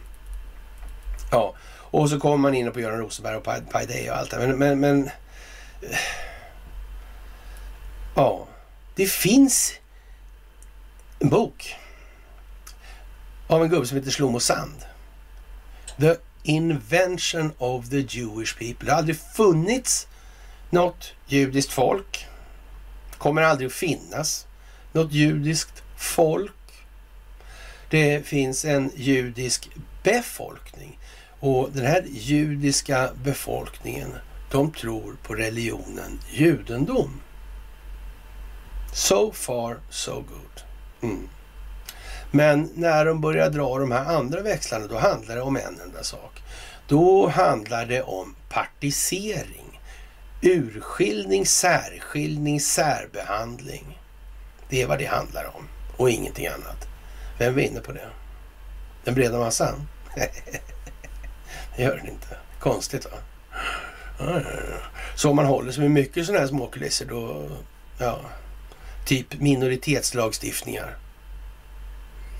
Då kan man använda dem politiskt. Görs det någonstans? Är det någon som har hört talas om det? Nej, nej, då så. Inte alls. Nej. Mm. Ja, ja. Men som sagt, eh, makaronen delar inte Bidens bild av folkmord. Han säger så här faktiskt. Jag skulle vara försiktig med sådana där termer eftersom de här två folken, Ryssland och Ukraina, är bröder, säger han till Frans 2 då. Och, och jag tyckte ju någonstans liksom att eh, alltså nu måste man ju fatta det här. Att det makaronen är ute efter i det här och han får dessutom uppbackning av Marine Le Pen i det här. Alltså hon ställer sig bakom det här. Det går inte att hålla på på det här viset. Det är ju begreppshaverierna som gör att de här jävla diskussionerna kan fortleva. Annars skulle jag bara säga, men lägg ner det där skiten nu liksom. Vad är det för jävla dumheter? Det är liksom, det går ju liksom intellektuellt bort. Det är stendött alltså. Och hålla på då liksom att det här är Klaus Schwab och bla bla bla hit och dit. Och så, eh, ja, ja, det där är deprimerande alltså. Det duger inte bara att vara emot Eh, alltså eh, ett jättefult och dåligt korrumperat system och så vidare. Det är liksom inte hela grejen då, man säger. Det gäller också att fatta lite varför är det så här. Vad är problemet? Varför förstår vi inte? Varför går vi runt varandra hela tiden för? Vad beror det på? Jag blev kontaktad här om dagen då av någon som hade någon släkting då som hade varit i den här Raoul Wallenberg-stiftelsen och underställde frågor hur jag såg på saker. Det var rörande enig om hur det här liksom har gått till alltså. Och det är fantastiskt trevligt att konstatera. Glädjande alltså. Däremot så fick jag väl ungefär klart för mig att det var inte så lätt med de som hade tummen i spåret och alltid hade haft det. Det var liksom inte... Det var, eh, ja, vad ska jag säga, indelningarna som var det viktiga. Ja, och, och det är ju sorgligt att höra. Men, men ja, man får förstå det också. Eh, en del kommer inte att så att säga ta så långa kliv med sig själv och sin egen utveckling som man skulle kunna önska kanske i omvärlden. Så är det också. Det kan man ju ha i åtanke mellan varven i alla fall. Och som sagt, Marine Le Pen då, ja, hon tar sida med Macron i den här frågan angående det här folkmordet då, eller genocide då. Och ja, det vill ju till att man klarar ut då på vilka grunder det kan fastställas om vem som tillhör vilken indelning samt vem som äger tolkningsföreträde i saken. Alltså, och, som skrev igår då i det här att det, eller om det var i förrgår kanske. Det är så jävla dumt att tiden håller på att stanna alltså. Mot dumheten kämpar även gudarna förgäves. Sägs det ju då sådär men eh, ja, mot tiden kämpar även dumheten förgäves. Så är det också. Det ska man ha glasklart för sig i det här. Ja, trevligt va? Det känns ju lite påskigt. Och då kommer en Larry Burns då. då. Och det kunde inte bli dummare va? Då den här folkbildningsexperten då Larry Burns på ja, sin Schwab-macka då, eller Schwab-TV i alla fall, med sina eminenta strategiska militära analyser. Det är fantastiskt. Förr satt han och skrek om att det skulle bli världskrig hit och dit och såna här grejer och, och när man ställde frågan hur exakt hur ser den här strategiska planläggningen ut? Liksom vilka skeden och så vidare. Vad är det här för någonting? Då, liksom? Och han kan ju inte så mycket om, om eh, alltså, varken vapensystem eller... Alltså, han kan ingenting egentligen om det här. Så, så kanske han inte har något strategiskt sinne heller i den meningen. Sådär, så att då, då, då, blir det ju svårt kanske. Det, det, får man ju ha en viss förståelse för också. Men ja, Ryssland kan slå ut Sverige med hypersoniska missiler. Vad säger det för någonting då? Ska de slå ut hela Sverige med hypersoniska missiler? Jaha, vilken anledning skulle de göra det då? Och, och har man inte klart för sig liksom vilken anledning det skulle, skulle kunna ligga till grund för det beteendet, ja då verkar ju också själva påståendet lite onödigt överhuvudtaget. Det verkar mest vara skräckpornografiskt som man skulle kunna, skulle kunna säga, vilket det alltid låter Och dessutom har han kallat mig för antisemit vid ett otal tillfällen också. Dessutom. Så han får skylla sig själv nu så här på sluttampen. Det är bara så. Och sen har han då jobbat åt inom Investor också. Det är liksom inget plus då, om man säger. Nej, det tror jag han antytt någon gång tidigare faktiskt. Jag har sagt det. Och han vill gott där är ju liksom inte mycket att... Ja, ställa vi liksom. Håll på då, då. De minuter det är kvar. Det spelar roll liksom. Det blir som det blir bara ändå. Och det är inte vad de har beskrivit. Jaha, och eh, ja, när någonting definitionsmässigt innebär att vem som helst kan tycka vad som helst som faktisk innebörd då. Och folkmord, även kallat genocid, är avsiktliga och systemiska eller systematiska handlingar i syfte att helt eller delvis förinta en etnisk, politisk, religiös eller nationell grupp alltså. Jaha, helt eller delvis? Ja, en person är ju naturligtvis en del av en befolkning, så är det ju. Så, men ja, räcker det då? Och etnisk, etnologi alltså, det är något man anser. Det är ju ett subjektivt tyckande. Det finns liksom inga objektiva rekvisiter det är överhuvudtaget whatsoever. Så det är ytterligare ett jävla eh, tyckande alltså. Och, och eh, ja, politisk, det, det, är så vitt det är känt alltså, någon form av individuppfattning det här alltså. Det finns inte två likadana politiska uppfattningar på hela planeten. Det består av individer den här planetens mänsklighet. Det är helt jävla säkert. Och att det ska vara så svårt att fatta, det, det betyder det ena eller det andra bara. Så, mm. Religiös vet jag inte exakt om vi behöver ta upp, för det handlar ju om tro då. då. Ja, och, och, och, om det är någon som påstår att den tror exakt samma sak som någon annan människa på planeten, då kan man ju säga så. Då är de bergsempatiska de här människorna och kan uppleva andra människors känslor också. Det här med språk är viktigt. Ord är viktiga. Ord påverkar tankar. Kom igen nu för helvete. Det är påsk. Easter Friday liksom. Ja, ja. Brottsrubricering folkmord togs i bruk inför Nürnbergprocessen och redan där, eftersom det var världens mest sketkorrumperade process all time high då, va? borde man inte liksom känna det här, vad fan liksom. Det är ju som att lägga upp en straffspark och göra det här och det köpte ju folk rakt av då. Ja, i följd av andra världskriget. Begreppet genocid introduceras och definieras av den polske juristen Rafael Lemkin den definierades som mord, otrut, o, mord, utrotande. Ja, då finns det ju inga kvar i alla fall om det är något jävla utrotande. Det är ju så. Det, då är det ju utrotat sen. Antingen du, innan det är utrotat så är det ju inte utrotat. Det är bara så liksom. Eller är det också det försök till utrotande? Men då är det ju så här, det är uppsåt då ska rekvisiten för uppsåtet uppfyllas. Så hur fan går det till då? Det är ovanligt med folk som säger så här, nu ska jag bryta mot den och den lagstiftningen genom den och den handlingen. Så det här kan man ju, lägg ner det där. Det man däremot idag kan säga när det gäller med datorer och sådär, man kan se liksom, man kan genom att jämföra vilka sökningar en människa har gjort till exempel, så kan man ju åtminstone få en uppfattning om vad det är för information vederbörande har sökt efter. Det kan man ju säga. Alltså, så, så, I den meningen så är det ju liksom lättare att uppfylla rekvisiten för ett uppsåt idag alltså än vad det var tidigare. Men ändå då. Och eh, hur som helst, utrotande, förslavande, deportation och andra omänskliga handlingar begångna mot någon civilbefolkning före eller under kriget eller förföljelser av politiska, rasistiska eller religiösa skäl. År 1948 upprättades genom FNs försorg en konvention om förebyggande och bestraffning av brottet folkmord, genocid.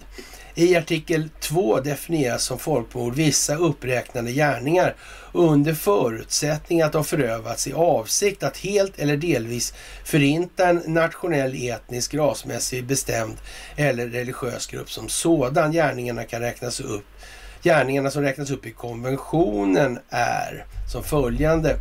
Att döda medlemmar av gruppen, att tillfoga medlemmar av gruppen svår kroppslig eller själslig skada, att uppsåtligen påtvinga gruppen levnadsvillkor som är avsedda att medföra dess fysiska undergång, att genomföra åtgärder som är avsedda att förhindra födslar inom gruppen, att med våld överföra barn från gruppen till annan grupp. Okej, okay, så child trafficking är alltså ett eh, folkmord. då alltså. Ni hör hur det där låter. Är det här lämpligt att hålla sig med det här?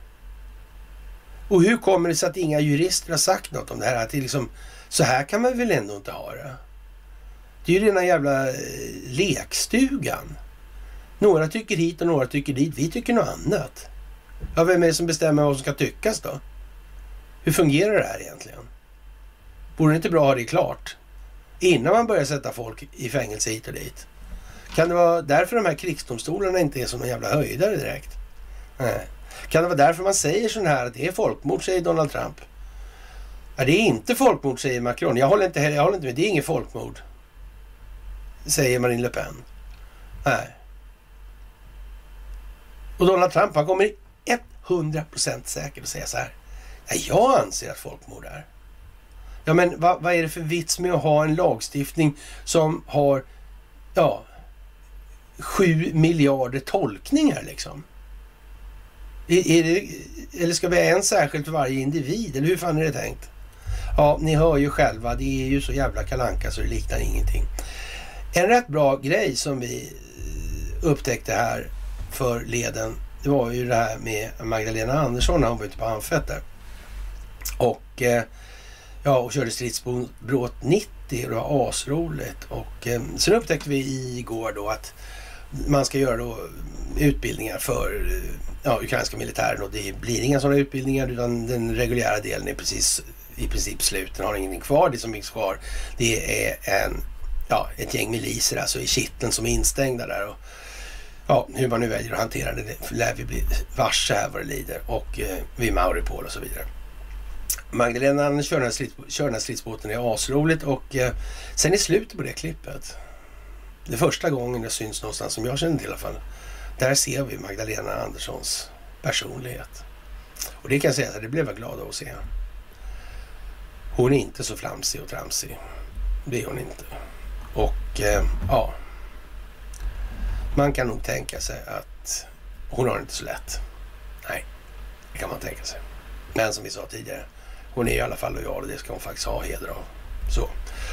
Ja, som sagt, det här är asroligt som Magdalena. Men det var inte det som var själva huvudklippet utan det var när det gällde den här utbildningen av de ukrainarna då. Då ska de få underrättelsetjänstinformation för att kunna slå mot mål på Krim då.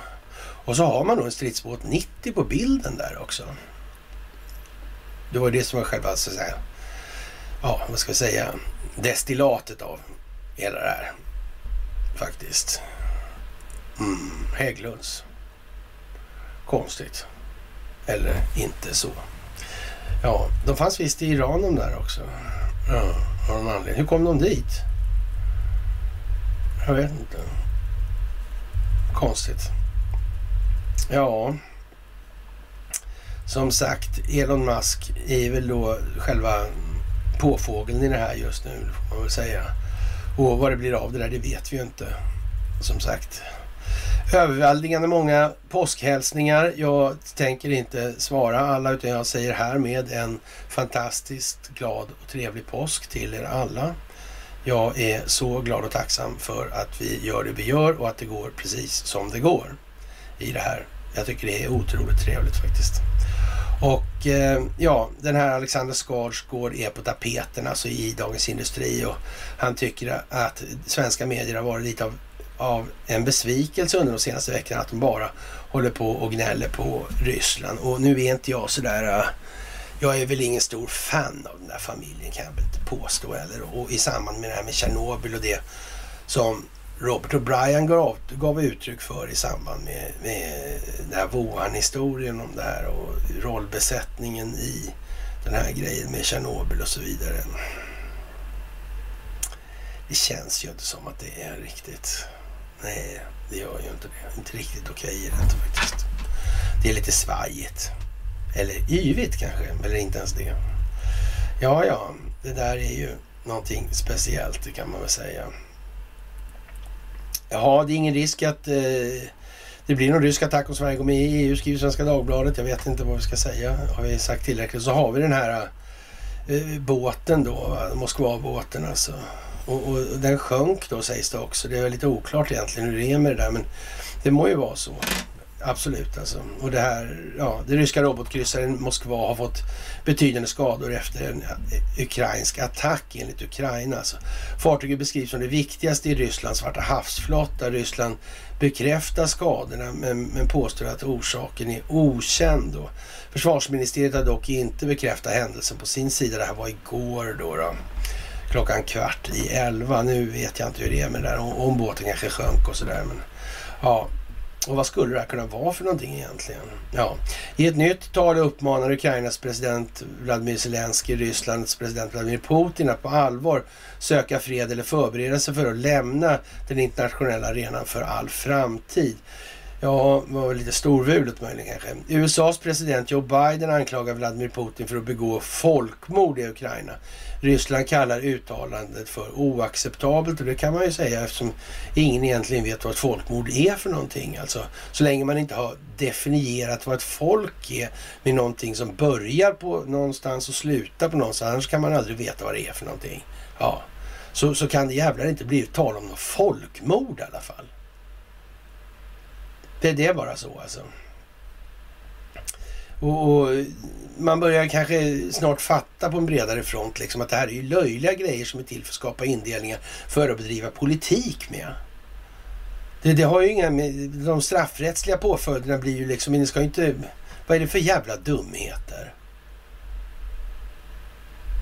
Det, det är bara helt, ja, absurt är vad det är.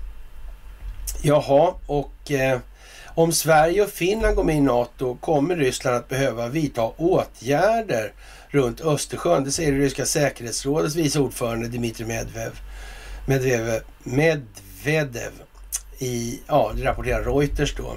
Det kan inte längre vara tal om någon kärnvapenfri status för Östersjön. Balansen måste återställas, säger Medvedev. Och ja, samtidigt säger den att det inte innebär någon större skillnad för Ryssland. Rysslands del av Sverige eller Finland går med i NATO. Bara några fler motståndare eh, säger Medvedev, skriver Sky News. Ja, han var president mellan 2008 och 12 och premiärminister mellan 12 och 20. Ja. Och den här båten, hade den inget närskydd? Eller så hade den inget luftrumsskydd? Mm. Ja. Nu ska man vara försiktig med vad man önskar sig inom den djupa staten. Det kan jag garantera. Mm. Hur fick de hål på luftrumsskyddet om det var så att den blev påskjuten? Hur gick det där till? Mm. Det här med falska flaggor, det är vad det är. Det fungerar åt båda håll. Så kan man säga också.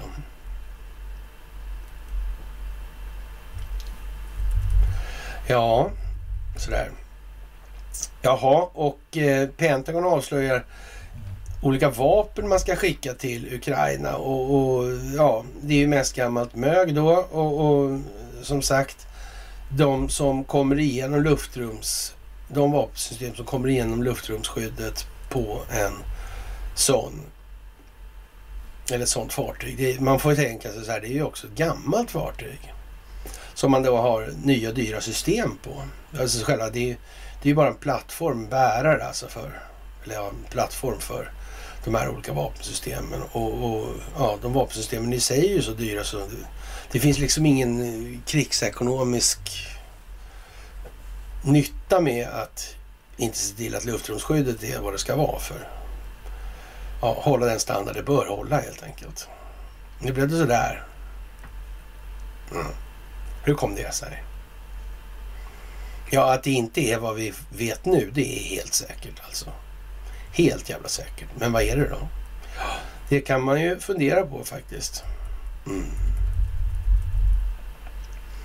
Jaha, och eh, ja, vad ska vi säga? Sverige har inte så många pansarskott kvar att ge bort då, så vi måste väl köpa nya antar jag, jag vet inte. Och eh, det här med olika företag inom det militärindustriella komplexet som ska medverka till det här. Och ja, Pentagon rapporteras också sammankalla de åtta bästa amerikanska vapentillverkarna inklusive Raytheon, Boeing, Lockheed Martin, eh, Northrop Gun, Grumman och General Dynamics. Då. Och, ja, vad ska vi säga? Det här är ju vad, vad siktar det här någonstans? Vad tror ni det hamnar om, handlar om? De som ändå mutar Isis kan man väl säga det handlar om. Sådär, och där kommer de här båtarna in i bilden också. Det var ju fantastiskt. Bara en sån sak. Ja, jaha. Och EU vill inte veta av några sådana här gasbetalningar. Det är bara så. Och eh, ja, oroande besked för Börje, e- från Börje Ekholm. Det viktiga målet i fara. Att segmentet skulle gå back hade analytikerna i Infront sammanställning ställt in sig på, men med en förväntad förlust på genomsnitt en miljard. Men löftet till marknaden har varit att åtminstone inte upprepa tidigare års stora förluster för helåret. Då. Nu luktar Börje upp det här helt enkelt. Och målet är att nå eller målet att nå en begränsad förlust för 2022 är en utmaning, säger eh, Börje då. Då kan man ju säga så här, i, om det är en utmaning att nå en begränsad förlust, då får man väl eh, se att gör man inte så mycket nu så, så, så blir alltså förlusten obegränsad. Och, och, det kan man ju säga, det är i alla fall ett väl tilltaget begrepp i sammanhanget som beskrivning betraktat. Mm. Och, och, nu klarar inte folk av att läsa sådana här krångliga texter. Det står många ord. Va? En, åtta, nio stycken sådär eller vad det kan vara. Det, det, det, är ju ett problem då alltså. Mm, mm. Ja, och sen är det det gamla vanliga då. Vad man har gjort och inte gjort och vad man borde ha gjort och vad man kommer att göra då. Som sagt, och de har man den här von affären också som hänger över. Mm. Det finns mycket som kan gå snett helt enkelt. Det är väl så. Och därför vill inte Börje säga så mycket. Det är väl lite av grejen helt enkelt. Och eh, när man börjar visa Åsa-Nisse med grönt hår, då vet man ungefär att klockan är slagen, var den är slagen. Och, eh, ja, hela teoribildningen kring begreppet inflation är ett enda stort jävla bedrägeri och alla, allt det förstår nu att prisökningarna inte beror på att det kommer in en massa pengar i realekonomin och, som gör att priserna stiger alltså. Eh, ja, alltså att Nisse inte vill höja räntan, det, det är klart han inte, för det kommer ju liksom alla komma på, att, eller många kommer komma på att det har ju aldrig spelat någon roll vad du har gjort överhuvudtaget din jävla åsna. Ja, och det är kanske inte så roligt. Men, men, vi får väl se vad det blir av det där. Det kommer att bli speciellt, det kan vi vara helt säkra på i alla fall. Ja, och eh, ja, vad ska vi säga? Eh, man, man skriver i, i, i, Dagens Industri då att visst, osvuret är ju bäst då, alltså, men Riksbanken har inte gjort sig känd för att vara snabbfotad och oviljan att råka, hö, råka höja för tidigt sitter djupt rotad. Så länge inflationsförväntningarna inte spårar ur kan direktionen mycket väl besluta att vila på hanen något eller några möten till. Ja, så säger de det. Jaha, ja, ja, ja. okej. Okay. Jaha, och... Eh, det här med eh, Sassman-stämningen och Durham. Det har sin gång, det mal på och det kommer landa precis där det ska. Det här är gjort med en oerhörd precision. Och det kan bara sluta på ett sätt. Det finns inga möjligheter. Och eh, ja, det går ju inte så bra för kamelen och underlivsporslinet och det var vi ju så att säga inne på direkt här vi börjar och eh, Sverige har fler miljardärer per capita än, av OECD-länderna, det vill säga fler miljardärer än något annat utvecklat land i världen, visar en sammanställning av journalisten Andreas Cervenka för Aftonbladet. Det här har vi gått igenom redan för det var ju flera mysen, men i alla fall. Den genomsnittliga svensken är betydligt fattigare än exempelvis genomsnittlig britt, australiensare eller amerikan. Utan här har vi verkligen gått all in då för det här systemet där allt färre ska bli allt rikare på allt fler människors bekostnad. Och det är ju fantastiskt. Vilken jävla påskpresent alltså. Att några till förstår det nu. Det är ju bra. Sådär kanske.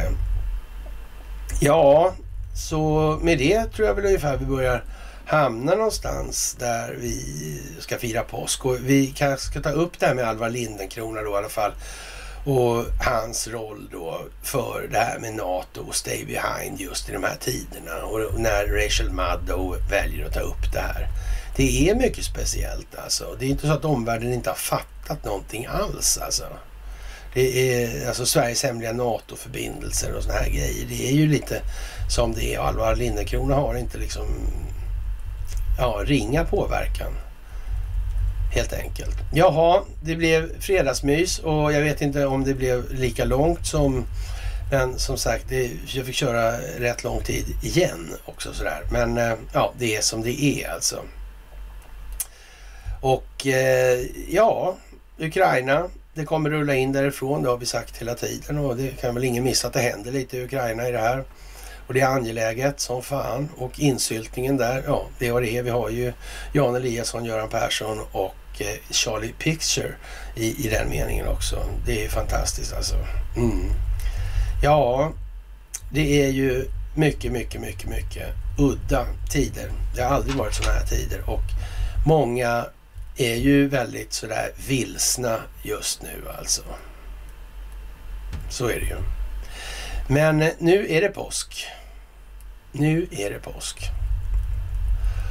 Och ja, det blir en påsk att minnas. Helt jävla säkert. Och den har ju för övrigt redan dragit till rätt mycket idag, skulle man kunna säga. Det kommer att bli någonting helt fantastiskt det här.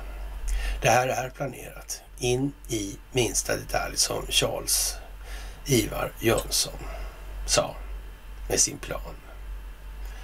Han hade nästan strategi på sina tjuvplaner han. Mm. Mot Wall, Enberg och så vidare och så vidare och så vidare.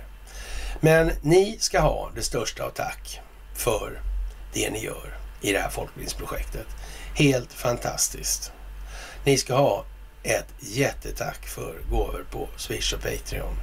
Och ni ska ha ett jättetack för att ni fördjupar er på karlnorberg.se och ett jättetack för att ni hakar på Telegramtjänsten. Och kära ni, ännu en gång, en riktigt glad påsk. Så återkommer vi senast måndag i ett litet måndagsmys.